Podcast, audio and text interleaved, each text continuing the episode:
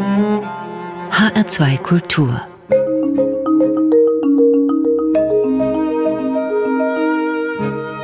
Doppelkopf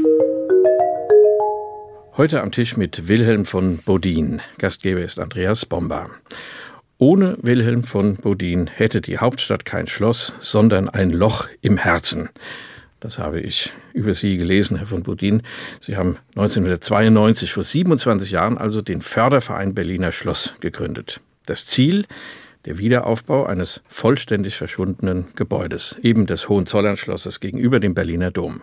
Das Thema hat viele Aspekte, die wollen wir besprechen, versuchen zu besprechen in dieser Sendung. Das Schloss ist fast fertig. Herr von Bodin, wo steht die Sache im Augenblick? Na, wir haben jetzt eine Verzögerung in der Öffnung wollten eigentlich im Dezember eröffnen. Aber die Baukonjunktur schäumt über. Wir könnten jeden Tag 200 Bauarbeiter, sagen wir mal, im Schnitt auf der Baustelle mehr beschäftigen. Aber die Firmen haben keine Bauarbeiter. Und dadurch zieht sich in die Länge. Und jetzt ist die Öffnung vorsichtigerweise auf September 20 verlegt worden. Was mir auch lieber ist, weil wir dann Sommer haben und nicht Winter eine Wintereröffnung bei Schneeregen und Matsch auf den Straßen verliert schnell ihren Zauber für so ein großes Objekt. Es ist das größte Kulturobjekt der Bundesrepublik Deutschland, das zum Teil gebaut wird.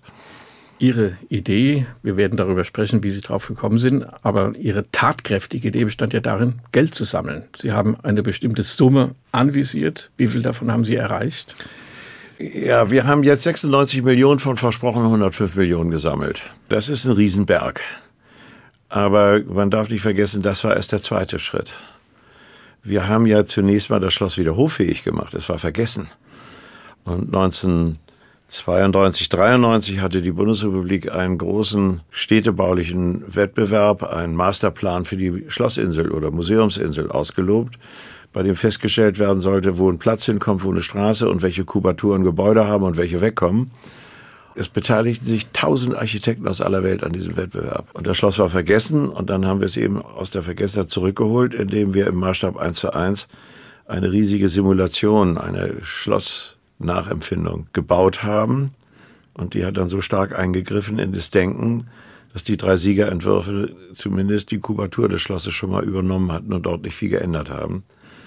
Das war der eigentliche Durchbruch. Und natürlich kommt man dann nur weiter, wenn man dann auch Butter bei die Fische tut. Und dazu gehört Geld. Es gibt so wahnsinnig viele Initiativen in Deutschland, die vom Staat etwas verlangen. Und wir sind da ein bisschen altmodisch und haben es von uns selbst verlangt.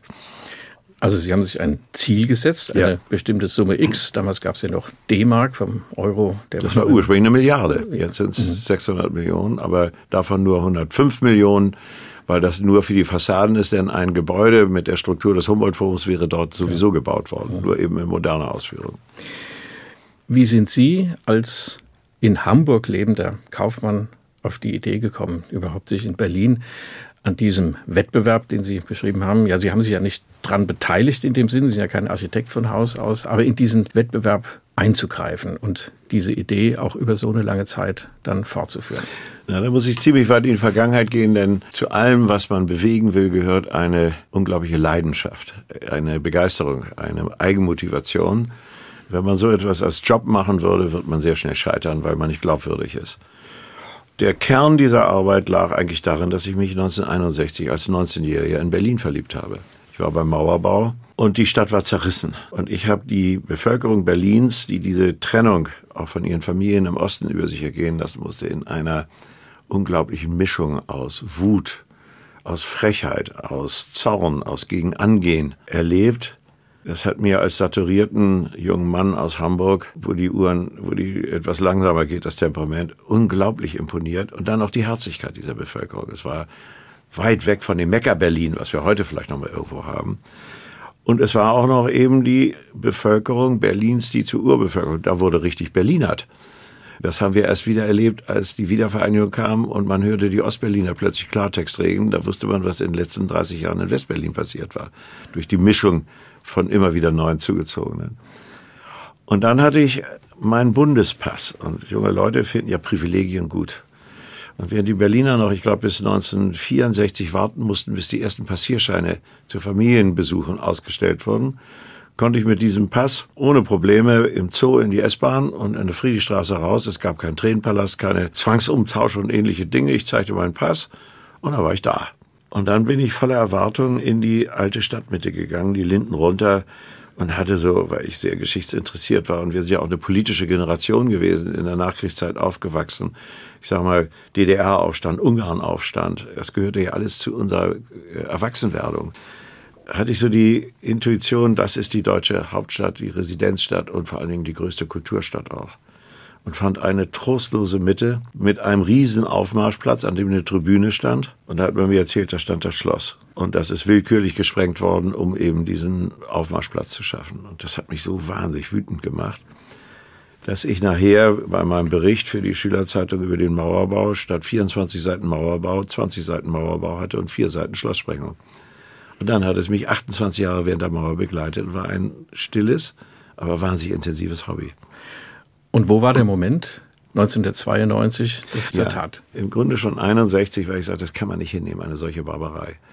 Ich habe dann später erfahren, dass, wie Ulbricht die Sprengung anordnete, sogar sowjetische Kulturoffiziere der alten Besatzungsmacht dahin kamen und gesagt haben, also das könnten sie überhaupt nicht verstehen, denn Ulbricht würde damit meinen, die Erinnerung an eine Dynastie oder ein absolutes Regime zu tilgen. In Wirklichkeit würde er eine der größten geistigen Leistungen seiner eigenen Bevölkerung tilgen, denn der Architekt war kein König, die Bildhauer waren keine Könige, es waren Leute wie Sie und ich. Und dann sagten sie noch, richtig sozialistisch, und dann sprengt ihr doch euer Eigentum in die Luft. Ein König ist ein mittelloser Mensch. Der kriegt Steuern. Und wenn er sich Luxusschlösser baut, erhöht er die Steuern. Das heißt, die Leute haben es bezahlt.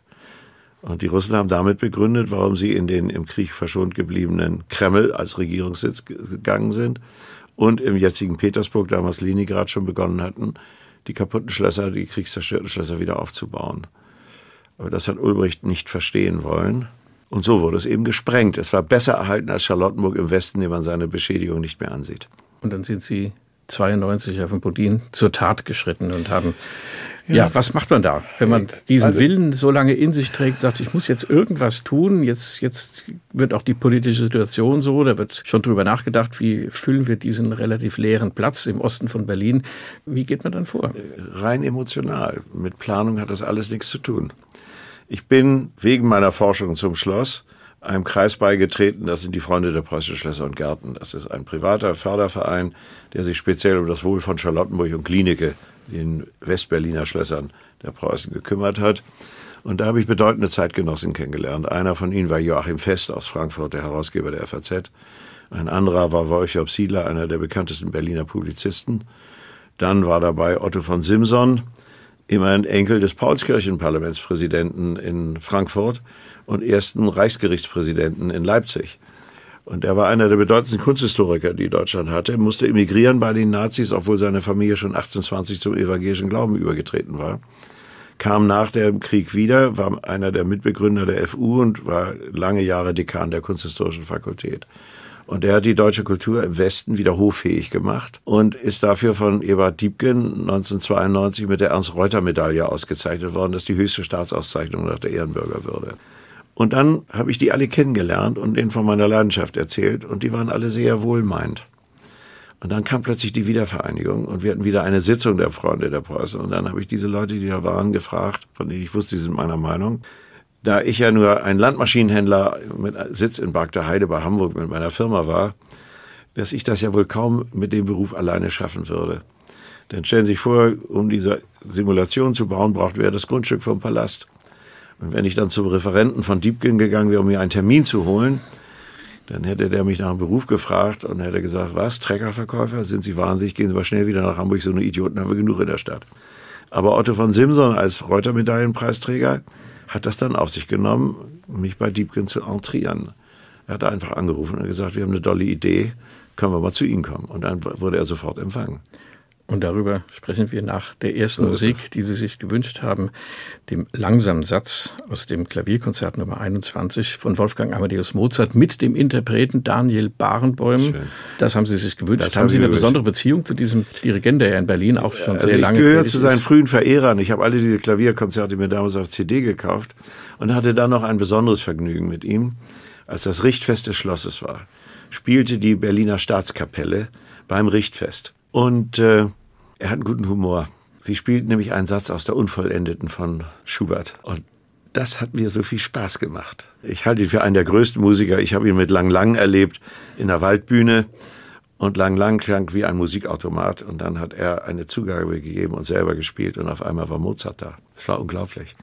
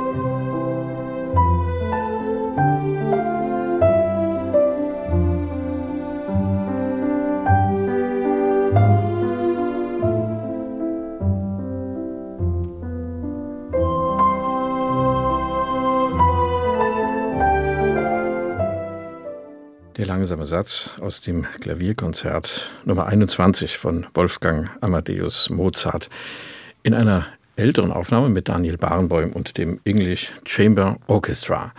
Gewünscht hat sich Wilhelm von Bodin, zu Gast in Doppelkopf in HR2 Kultur. derjenige, der 1992 den Förderverein Berliner Schloss gegründet hat, mit dem Ziel, einen gewichtigen finanziellen Beitrag zu leisten für den Wiederaufbau des damals nicht mehr vorhandenen Berliner Schlosses in der Mitte Berlins. 105 Millionen Euro versprochen, 96 gesammelt. Es sind noch neun Millionen, die ausstehen. Gemessen an der Laufzeit dieses ganzen Projekts sollte das kein Problem sein, das noch zustande zu kriegen. Aber so viel habe ich verstanden, Herr von Bodin, das ist nur ein Teil der ganzen Sache. Es ging ja nun auch darum, überhaupt erstmal das Bewusstsein zu schaffen, dass dieses Schloss über 30 Jahre nach der Sprengung der Ruine, der noch stattlichen Ruine, überhaupt wieder entsteht. Sie haben von einer Simulation gesprochen, die Sie da aufgebaut haben. Wie sind Sie auf die Idee gekommen? Worum ging es da eigentlich? Es war so, wir haben immer versucht, uns in die Leute hineinzudenken, die ja letztlich entscheidend darüber sind. Das sind zwei Dinge. Einmal wussten wir natürlich, wie jeder andere auch, dass Treppen von oben gefegt werden. Versuchen Sie mal eine stark verstaubte Treppe von unten nach oben zu fegen. Sie stehen unten nur im Staub und die, die oben auf der Basis stehen, die wundern sich über die Staubwolke und nennen sie Basisdemokratie. Also auf der Empore. Kann nicht funktionieren. Wenn Sie aber oben sich einklinken in den höchsten Ebenen der Politik und merken das Sympathie, dann kommen Sie an all den Leuten, die sonst Knüppel zwischen die Beine werfen, auch nach unten durch und können eine Mehrheit gewinnen. Das ist ganz wichtig, weil wir waren ja nur 5% Schlossliebhaber, haben aber auch ganz schnell festgestellt, dass es auch nur 5% Schlossgegner gibt und 90% waren völlig indolent und desinteressiert. Und da haben wir gesagt, lass mal die Gegner links liegen und haben uns bemüht, von den 90 Unentschlossenen 46 rüberzuholen. Mit unserem 5 macht es 51 und das nennt man in der Demokratie Mehrheit. Also haben wir immer nur positiv geworben und nicht negativ geschimpft, weil wir Leute gewinnen wollten und das tun sie nicht, indem sie andere Leute in die Pfanne hauen. Zum Zweiten, dieses Geldversprechen war nie Kern der Sache. Sondern wir merken sehr schnell in einem Gespräch auch mit Bundeskanzler Schröder damals, da sagte Herr von Modin, wie sollen wir es denn einem Abgeordneten aus Wanne-Eickel oder Freiburg im Schwarzwald vermitteln, Steuergelder für ein Preußenschloss auszugeben, an dem die eigentlich gar kein Interesse haben. Und dann haben wir gesagt, okay, dann müssen wir das schultern auch von der finanziellen Seite her und haben dem Bundestag versprochen, dass wir diese 105 Millionen, die der gerechnete Mehrpreis für die Schlossfassaden gegenüber einer modernen Fassade waren, sammeln würden. Und das hat man uns zugetraut weil wir damals die Simulation auch aus freiem Antrieb privat finanziert haben, ohne staatliche Zuschüsse. Und ich bin vielleicht als verrückter Hund dann da angesehen worden, dem trauen wir das zu. Vor allen Dingen, der gibt ja nicht auf und redet so lange, bis er seinen Willen kriegt. Und manche haben dann schon aus Notwehr in der Richtung gehandelt. Also so war, sagen wir, die Chronologie. Und diese Attrappe mussten wir eben bauen, um in diesen Spreeinsel-Wettbewerb einzugreifen, der damals ausgelobt war. Das Schloss war 40 Jahre weg, es war vergessen, aber Gott sei Dank lebten damals noch in der Stadt rund anderthalb Millionen Menschen, die es kannten. Und die haben wir dann begeistert. Und über die ist es dann multipliziert worden. Und ein wichtiges Kompliment haben wir, wir waren anderthalb Jahre mit dieser Simulation in der Stadt. Der Wettbewerb ist zu unseren Gunsten ausgegangen. Die Kubatur des Schlosses war in den Siegerentwürfen drin. Und dann bekamen wir Besuch von dem damaligen Bundespräsident Richard von Weizsäcker. Das war für mich natürlich höchst aufregend. Wer kommt schon mal mit dem Bundespräsidenten zusammen? Und ich führte ihn aufgeregt durch die Ausstellung, seine Frau war dabei und die sagte dann zu mir, Bordin, Sie sind ein Filou. Und nun ist das aus dem Mund einer Dame nicht immer als Kompliment zu verstehen. Und ich sage, liebe gnädige Frau, wie meinen Sie das? Und dann sagte sie, weil das ja innerhalb von vier Wochen stand es da plötzlich. Also erst stellen Sie die Kiste so plötzlich hin und wir waren ja begeistert. Dann lassen Sie es so lange stehen und jetzt sieht es so normal aus, als ob hier nie was anderes gewesen wäre. Und das sage ich, war es ja auch. Und dann habe ich noch gesagt, und? Und dann sagte sie, ja, und jetzt nehmen Sie es weg und wir werden Entzugserscheinungen haben. Und auf diese Emotionen mussten wir setzen. Wir haben das ganze Ding nur über die Emotionen und nie über den Verstand gehabt.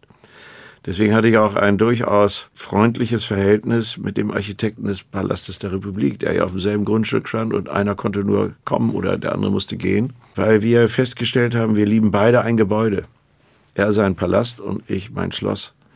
Damit konnten wir uns nicht minder oder höherwertig betrachten, weil die Emotion dieselbe war.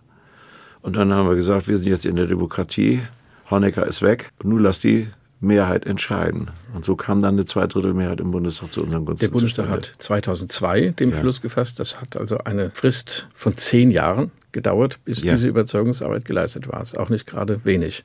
Und in dieser Zeit stand dieses Gerüst da. Es konnte jeder vorbeigehen, sich das angucken. Und wenn man in Berlin unter den Linden mit dem Brandenburger Tor im Rücken Richtung Osten geht, dann sieht man es ja irgendwann, dass das dann auch städtebaulich im Grunde so gedacht war und ja. auch passt. Also dieses Schloss hatte in Berlin, und das hat natürlich geholfen, die gleiche äh, städtebauliche Rolle gespielt wie Kathedralen in französischen Städten. Es war der Zentralbau, es war der größte Bau, der höchste. Und die ganze Architektur der Stadt hatte sich auf diesen Bau ausgerichtet. Man hat es besonders schmerzlich bemerkt am neuen Berliner Dom im Spätbarock oder Neobarock gebaut, der, als das Schloss weg war, wie Falschgeld mitten in der Stadt stand, in einer übermäßigen Arroganz, weil ihm die Masse des Schlossgebäudes fehlte, ihn zu bändigen. Und da der Palast quer gebaut war und nicht in der alten Achse gebaut war, hat er diese Funktion nie übernehmen können. Also der Palast der Republik, der Palast der Republik, weil davor dieser da. Riesenaufmarschplatz war, für den ja die Bedingung war, dass 750.000 Menschen in einer Wandeldemonstration in fünf Stunden vorbeimarschieren mhm. konnten. Aber um nochmal zurückzukommen, die Attrappe stand nur zwei Sommer und ein Winter. Und dann mussten wir acht Jahre überbrücken. Und das haben wir durch eine sehr wohlwollende teilweise Presse gemacht. In Berlin ist es so, sie haben drei dominierende Zeitungen. Und wenn eine positiv schreibt, schreiben die beiden anderen negativ. Und uns hatte da die Springerpresse sehr geholfen. Und wir haben Bilder veröffentlicht, wie es früher aussah und wie es heute aussieht. Immer vom selben Standort fotografiert. Und damit haben wir die Sache am Kochen gehalten. Aber das Allerwichtigste kam noch. Der Bundestag hat möglicherweise aus Notwehr, aus Sorge vor der Verantwortung über das, was hier geschieht, diese Entscheidung getroffen. Ich hatte nach dieser Entscheidung am 4. Juli 2002 in der Urania, einer Diskussionsbühne in Berlin, ein Streitgespräch mit Peter Konradi, damals baupolitischer Sprecher der SPD und Präsident der Architektenkammer in Deutschland. Und der regte sich auf, dass der Bundestag hier die Moderne ausgeklammert hätte und ohne Wettbewerb das Schloss gleich beschlossen hätte. Wir hatten ja immer argumentiert, dass dieses Ensemble nur gerettet und zusammengefügt werden kann, wenn ein Bau da ist, der diese Häuser alle wieder verbindet. Das schafft die Moderne nicht. Sie baut solitär, aber nicht Städtebau. Und dann habe ich ihm aber anders geantwortet und habe gesagt, wissen Sie, vielleicht war es Notwehr vom Bundestag. Sie haben seit 1991 bis 2002 sechs Millionen Quadratmeter Neubauflächen in der alten Mitte errichtet. Keins hat einen vom Stuhl gerissen. Das Schloss hatte nur 150.000 Quadratmeter. Also sie haben 40 Mal so viel gebaut, wie das Schloss jetzt gebaut wird. Da könnte man auch sagen, seien Sie mal ein bisschen tolerant. Das eine Ding kann man dann sich auch noch leisten. Oder kann es vielleicht daran gelegen haben, dass der Bundestag erkannt hat, dass sie die 40-fache Chance bereits vertan haben. Sie müssen manchmal nämlich auch frech werden bei sowas. Er liebte mich seitdem nicht mehr. Aber was soll's? Auf dem groben Klotz gehört ein grober Keil. Wir machen wieder Musik, Herr von Bodin. Das ist so interessant, was Sie erzählen und kommen danach dann auch zu einer gewissen Gegnerschaft gegen dieses Projekt. Zunächst aber Musik. Freddy Sieg, die Moritat von der krummen Lanke. Das ist so ein bisschen Alt-Berliner Moritat. Das haben Sie sich ausgesucht als Hamburger. Ja, das haben wir uns bewusst ausgesucht. Ich bin ja Hamburger und ich habe meine Familie in Hamburg. Und wenn ich nach Berlin gezogen wäre, meine Frau wäre vielleicht nicht mitgekommen, wäre das eine Krise für uns gewesen. Und nun sind wir in Hamburg mit dem Büro und sind natürlich immer angehauen, was uns eigentlich einfiel, als Hamburger nun äh, ein Berliner Schloss bauen zu wollen. Und deswegen haben wir gesagt, als Pausenmusik am Telefon, wenn die Leute warten, ist doch ein ordentlicher Berliner Bänkelgesang richtig. Dann haben die was zu schmunzeln und ihre Hörer werden es ja jetzt hören. Das ist was zum Schmunzeln.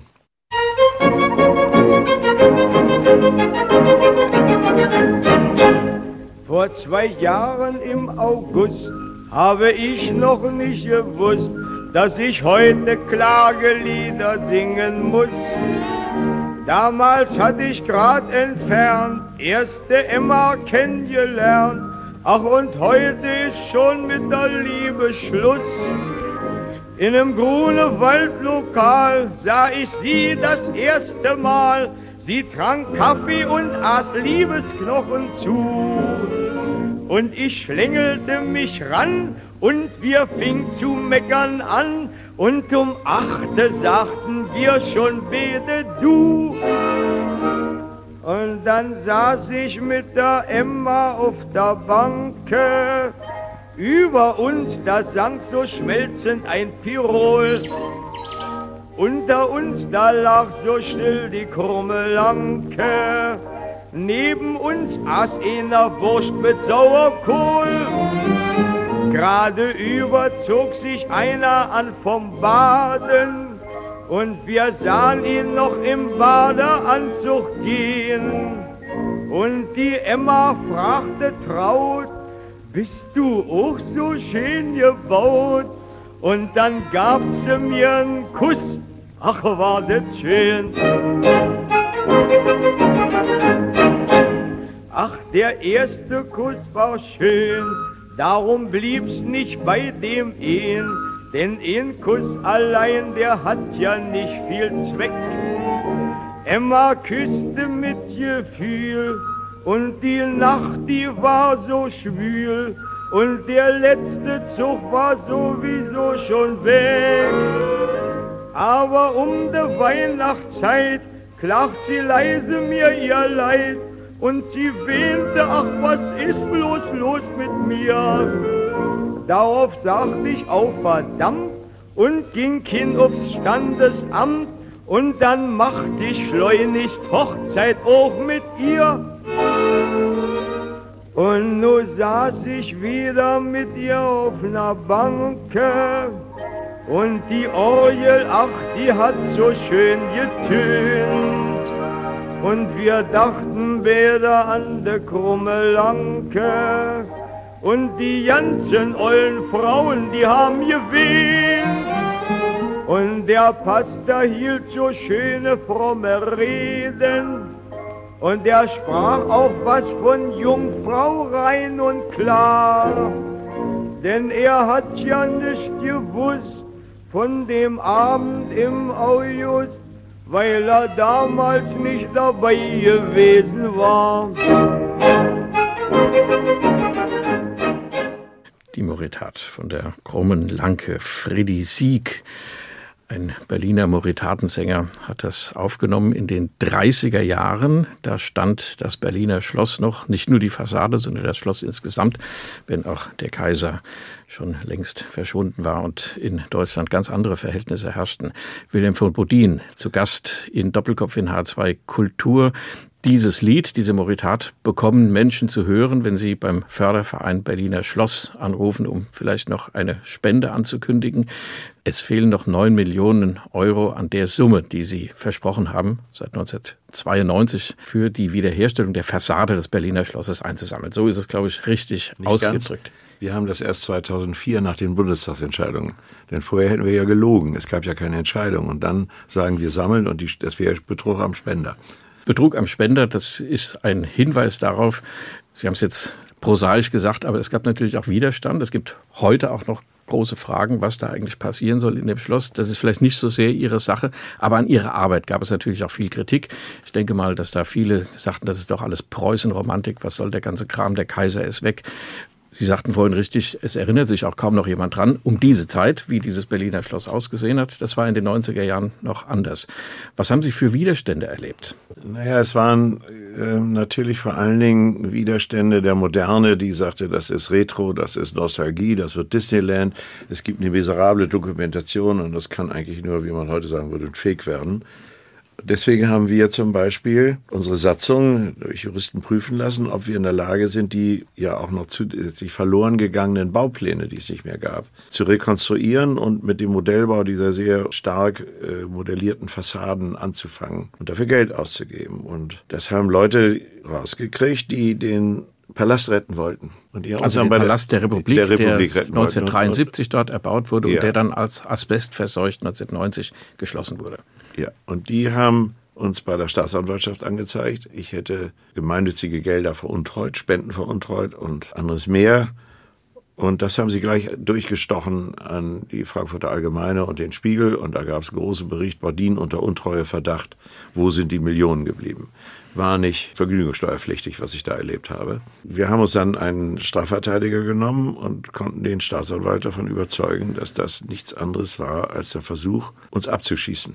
Eine Intrige. Und dass an der Sache nichts da war. Und wir konnten das auch beweisen. Und da hat die Staatsanwaltschaft wegen erwiesener Unschuld das Verfahren gegen mich eingestellt. Ich war damals drauf und dran, auch aufzugeben.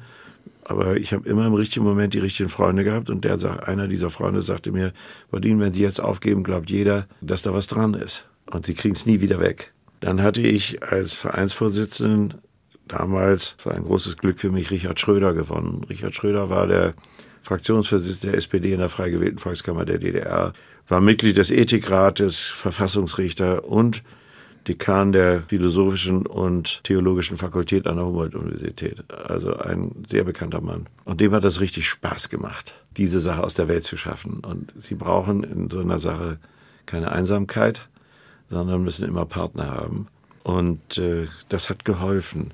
Aber wir haben eben auch von uns aus nicht aufgegeben, weil wir ja nun immer dabei waren, neue Freunde zu gewinnen. Und diese Spendensammlung, ursprünglich waren es 80, aber dann kriegt Millionen, aber dann kriegen wir noch eine Kuppel und drei Portale dazu, waren es plötzlich 105 Millionen. Zusammen mit dreieinhalb Millionen Ziegelsteinen, die die Wände ausmachten, in die der Sandstein erst eingelegt wurde. Das ist im Grunde ein heller Wahnsinn, sowas zu versprechen. Aber wir haben es einfach getan, weil wir aus dem Feedback unserer Unterstützer merkten, da ist eine große Bereitschaft, eine Sehnsucht, die Uniformität der Moderne, die, denen sie viele Städte vergleichbar gemacht hat und die Individualität weggenommen hat, hier in Berlin wegzunehmen. Auch eine Sehnsucht nach einem Berlin, das ja am längsten die Kriegsfolgen als deutsche Stadt zu tragen hatte. München hat schon 1950 beschlossen, sich in der alten Struktur, einschließlich Residenz und Oper, wieder aufzubauen. Frankfurt hat eine andere Entscheidung getroffen und hat erstmal die Hochhäuser gebaut, aber den Römer haben sie aufgebaut. Und jetzt später, um die Stadt auch wieder in ihre Geschichte zu führen, den Krönungsweg. Aber in Berlin ist der Krieg eben erst 1990 zu Ende gewesen durch die Wiedervereinigung. Und dadurch bestand erst die Möglichkeit, das zu bebauen. Und da haben wir eben im Schneeballsystem unsere Freunde gewonnen. Das steht ja an der Börse als Insidergeschäft unter Strafe. Drei Leute rechnen sich aus, wie sie reich werden können und finden genug Dumme, die das bezahlen und pleite gehen. Bei uns war das Schneeballsystem absolut legitim und legal, weil wir, wenn wir einen gewonnen hatten, der ja sein Geld schon los war, denn er wusste, er kriegt nichts dafür, außer die Versprechung, das Schloss zu bauen. Und wenn der dann Freunde animierte, auch Geld zu geben, dann entstand aus einem Schneeball, den wir oben losgelassen hatten, unten am Fuß des Berges eine Lawine. Denn äh, rational sich hinstellen und zu Leuten gehen und sagen, ich brauche dein Geld, dann sagen sie ja, ich weiß ja selber, dass ich mein Geld auch brauche. Ja. Aber wenn sie begeistern, dann kriegen sie was. Sie haben das Beispiel Frankfurt angesprochen. Nach dem Krieg, die Paulskirche musste wieder aufgebaut werden, um das Jubiläum 1948, also 100 Jahre ja. Nationalversammlung, relativ gut über die Bühne zu kriegen. Das Goethehaus wurde sehr schnell wieder aufgebaut. Da gab es natürlich auch Bedenken und Streit. Proteste und Einspruch, dass man sagt, wir brauchen ja. erstmal Wohnungen. Sie haben diesen neuen Krönungsweg angesprochen. Es die gibt alte jetzt, Oper genauso. Es, die alte Oper, jetzt wird die Oper saniert. Auch da ist ein großer Streit entbrannt. Das ist was anderes als Rekonstruktion. Aber auch da gibt es den Willen eines, einer Gruppe in der Bevölkerung, das alte Schauspielhaus wieder zu rekonstruieren, jedenfalls die Fassade, also so wie, wie beim Berliner Schloss. Es gibt diese Diskussion immer wieder, auch die Paulskirche, die jetzt sanierungsbedürftig ist, wir wieder so aufbauen, wie sie 1848 gewesen ist. Und da werden sehr schnell so soziale Argumente gebracht. Wir haben das Geld dafür nicht, wir müssen Schulen bauen, wir müssen Wohnungen bauen, wir müssen Kindergärten bauen. Haben Sie sowas auch erlebt? Beim ja, natürlich. Schloss? Vergessen Sie nicht, dass in Berlin durch das Zusammenwachsen der beiden Stadthälften ursprünglich keine Arbeitslosigkeit war, weil sowohl Ostberlin sich eine gewaltige Verwaltung leistete und auch Westberlin um Arbeitslosigkeit, die ja angreifbar gewesen wäre, zu vermeiden. Und dann kam der Wegfall der Bundesunterstützung und es gab plötzlich in Berlin extrem hohe Arbeitslosigkeit. Und auch heute hängt noch ein hoher Prozentsatz der Berliner am sozialen Tropf, das heißt, kriegt in irgendwelcher Form Staatszuschüsse für sein Leben. Und dann ist natürlich klar, dass dann gesagt wird, wir brauchen Schulen, wir brauchen Wohnungen und so ein Schloss, das ist doch ein Fake. Aber die Leute sehen nur das heute und ich finde, man muss auch die Zukunft sehen. Jede Stadt, die irgendwo einen Leuchtturmcharakter hat, ist begehrt bei den Menschen, wird besucht. Die Besucher lassen ihr Geld in der Stadt. Und da in Berlin, das vor dem Ersten Weltkrieg die größte Industriestadt der Welt war, kaum noch Industrie ist, weil die Industrie in den Westen weggemacht hat, weil sie hier unter der Bedrohung der DDR und der Russen keine Entwicklungschancen sah, ist plötzlich eine der meist touristisch besuchten Städte überhaupt in ihrer Vielfalt. Und ich glaube, dass wenn die Mitte eingeweiht wird mit dem Humboldt-Forum, bei dem man mit Besucherzahlen von drei bis vier Millionen im Jahr rechnet, auch das Schicksal der Mitte vorbei ist, von dem Michael Mönninger, der auch mal für die FAZ schrieb, als Architekturkritiker sagte, es sei die Tragik der Mitte Berlins, als der Aufmarschplatz da war, dass sie nie mehr ihrer Selbstwillen aufgesucht wird, sondern nur durchquert auf dem Weg zu einem anderen Ziel.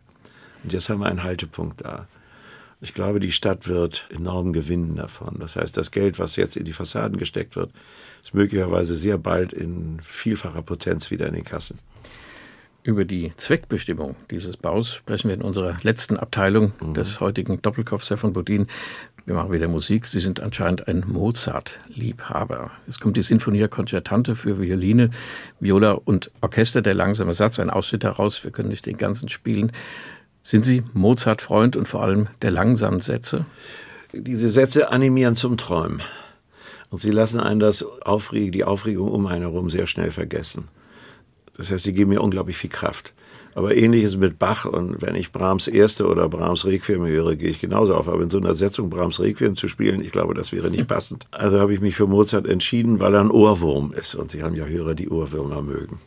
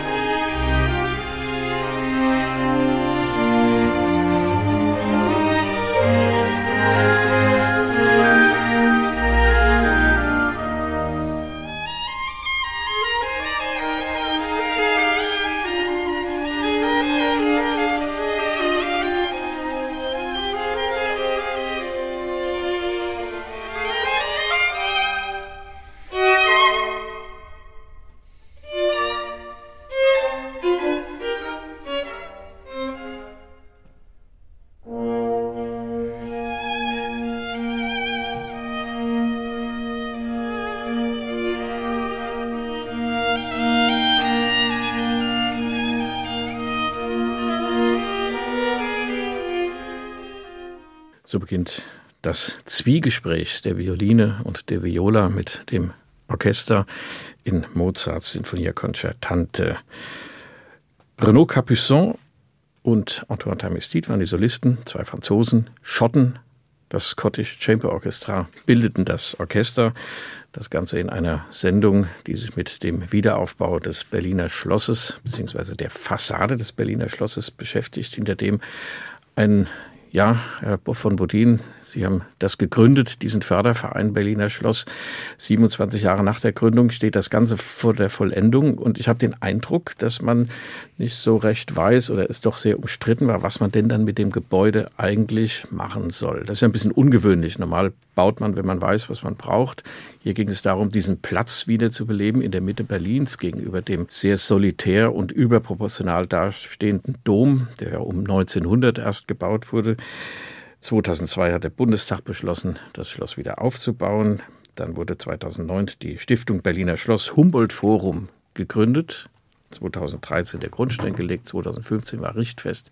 Dann wurde beschlossen, eine Kuppel draufzusetzen. Sie mussten noch ein bisschen mehr Geld einsammeln, um das alles ins rechte Lot zu bringen. Ja, und was wird jetzt daraus? Haben Sie eigentlich, Herr von Bodin, von Anfang an gewusst, was da rein soll? Haben Sie das mitbestimmt, Inhalte mitbestimmt oder hat sich das so im Laufe der Zeit, wie man so schön sagt, erst ergeben? Das war natürlich auch wieder ein glücklicher Zufall. Im Jahr 2001 war ich bei einer Veranstaltung mit dem damaligen Präsidenten der Stiftung Preußischer Kulturbesitz, Professor Klaus-Dieter Lehmann, im Liebermann-Haus. Er ist jetzt Präsident des Goethe-Instituts. Und er extemporierte in einer Veranstaltung auch zum Thema Schloss seine Not in Dahlem mit dem Ethnologischen und dem Asiatischen Museum, die Gebäude in einem miserablen Zustand, die Feuersicherheit hinter der Amalia-Bibliothek in Weimar vor dem Brand, Milliardenwerte, die unersetzlich sind und dazu ein völliges Desinteresse des Publikums, weil wenn man in der Mitte Berlins plötzlich alle Museen mit Pergamon und allem hat, fährt kein Tourist mehr nach Dahlem,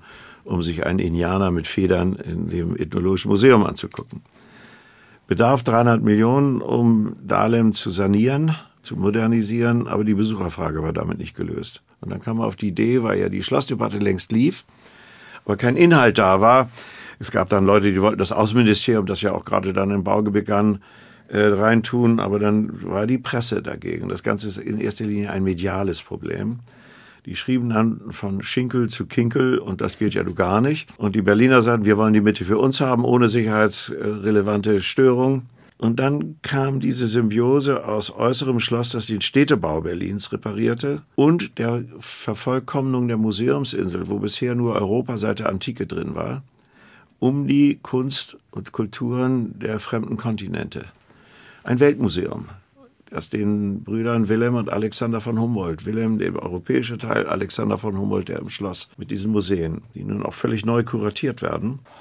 Und die Idee dieses Humboldt-Forums ist genial, aber eine der am schlechtesten kommunizierten Ideen, die es überhaupt gibt. Das liegt daran, dass natürlich vorher kaum einer den Mut hat, Ideen zu entwickeln, weil er dann möglicherweise Prügel kriegt. Und deswegen ist da eine ziemliche Stille und die Presse, die wird immer unruhiger und die braucht ja die Sensation, entweder um dreinzuhauen, aber nicht um zu jubeln. Und deswegen gibt ja, weil Jubel nicht zu erwarten ist, sondern Kritik, niemand das Preis, was vor einer Eröffnung dort stattfindet.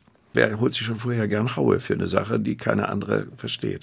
Das Humboldt-Forum ist insofern eine geniale Idee. Es hat jetzt auch mit dem Professor Dorgalow einen Generalintendanten, den ich sehr schätze, weil er über den Tellerrand seiner eigenen Sammlung wegguckt. Stellen Sie sich vor, Alexander von Humboldt wird zugeschrieben ein Satz, der lautet, die gefährlichste aller Weltanschauungen ist die Weltanschauung derjenigen Leute, welche die Welt nie angeschaut haben.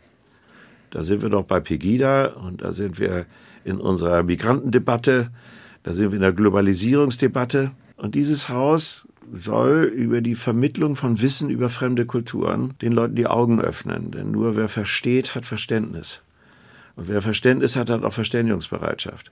Nun haben wir 500.000 Exponate allein im Ethnologischen Museum und eine der wunderbarsten asiatischen Sammlungen. Das Ethnologische Museum war aber mehr nach dem System der Kunst- und Wunderkammern sortiert und dann stand da einer in der Vitrine und da war irgendwas und man sagte, oha, und dann sah man zehn Jahre später dieselben Exponate wieder ohne weitere Erklärung.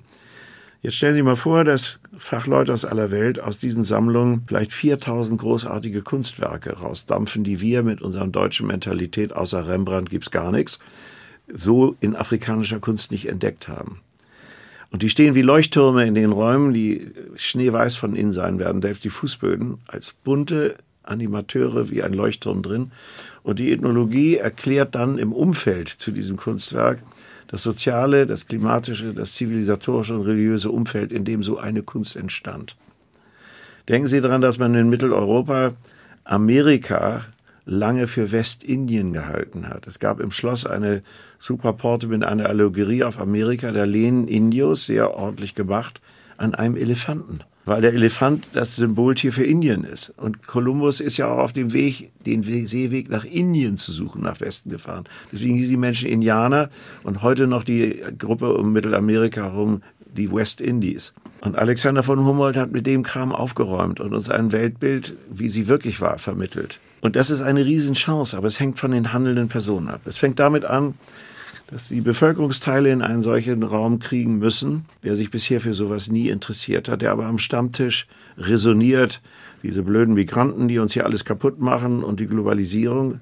Dann haben wir die Gutmenschen, die uns jedes Jahr zu Weihnachten erzählen, Afrika ist ein sterbender Kontinent und wenn wir nicht Brot für die Welt geben, verhungert ganz Afrika. Dabei wächst dieser Kontinent um 30 Millionen jedes Jahr. Mhm. Das heißt, wenn es uns gelingt, über das Humboldt-Forum die Augen zu öffnen und die Kräfte neu zu lenken, indem die Hilfe für Afrika in Afrika stattfindet, keiner verlässt gern seine Heimat, mhm. dann ist es eine Herausforderung. Aber es kann auch sein, wenn es nicht gemacht wird in der Intendanz des Hauses und die Museumsdirektoren im Grunde nur Kuratoren ihrer eigenen Kunst sind, dass das Umfeld nicht interessant ist, dass dann ein langweiliges Museum wird, das irgendwann überflüssig wird. Aber die Chance ist da, diese neue Aufklärung mhm. zu machen, im also Sinne von Alexander von Humboldt. Zumindest ein Bewusstsein zu schaffen. Ja, dass ohne Bewusstsein lösen sich keine Probleme. Außerhalb der Grenzen Deutschlands oder mhm. Europas wenigstens doch noch weitergeht mit ganz anderen mhm. Problemen und anderen Voraussetzungen und anderen Chancen vor allem. Herr von Bodin, Sie haben jetzt fast 100 Millionen Euro eingesammelt, um diese Fassade wiederherzustellen, sagen wir es mal so. Nächstes Jahr wird eröffnet, dann ist Ihre Aufgabe getan. Sie sind so begeistert und so findig. Was machen Sie dann? Also einmal bin ich dann schon über 78. Zweitens habe ich eine große Familie. Wenn wir ein Weihnachtsfoto machen, sind 27 Menschen da drauf und mit zwei haben wir angefangen. Und ich habe eine Frau, um die ich mich auch mal etwas mehr kümmern müsste, weil ich ja sehr viel in Berlin gewesen war und sie hat das alles ertragen.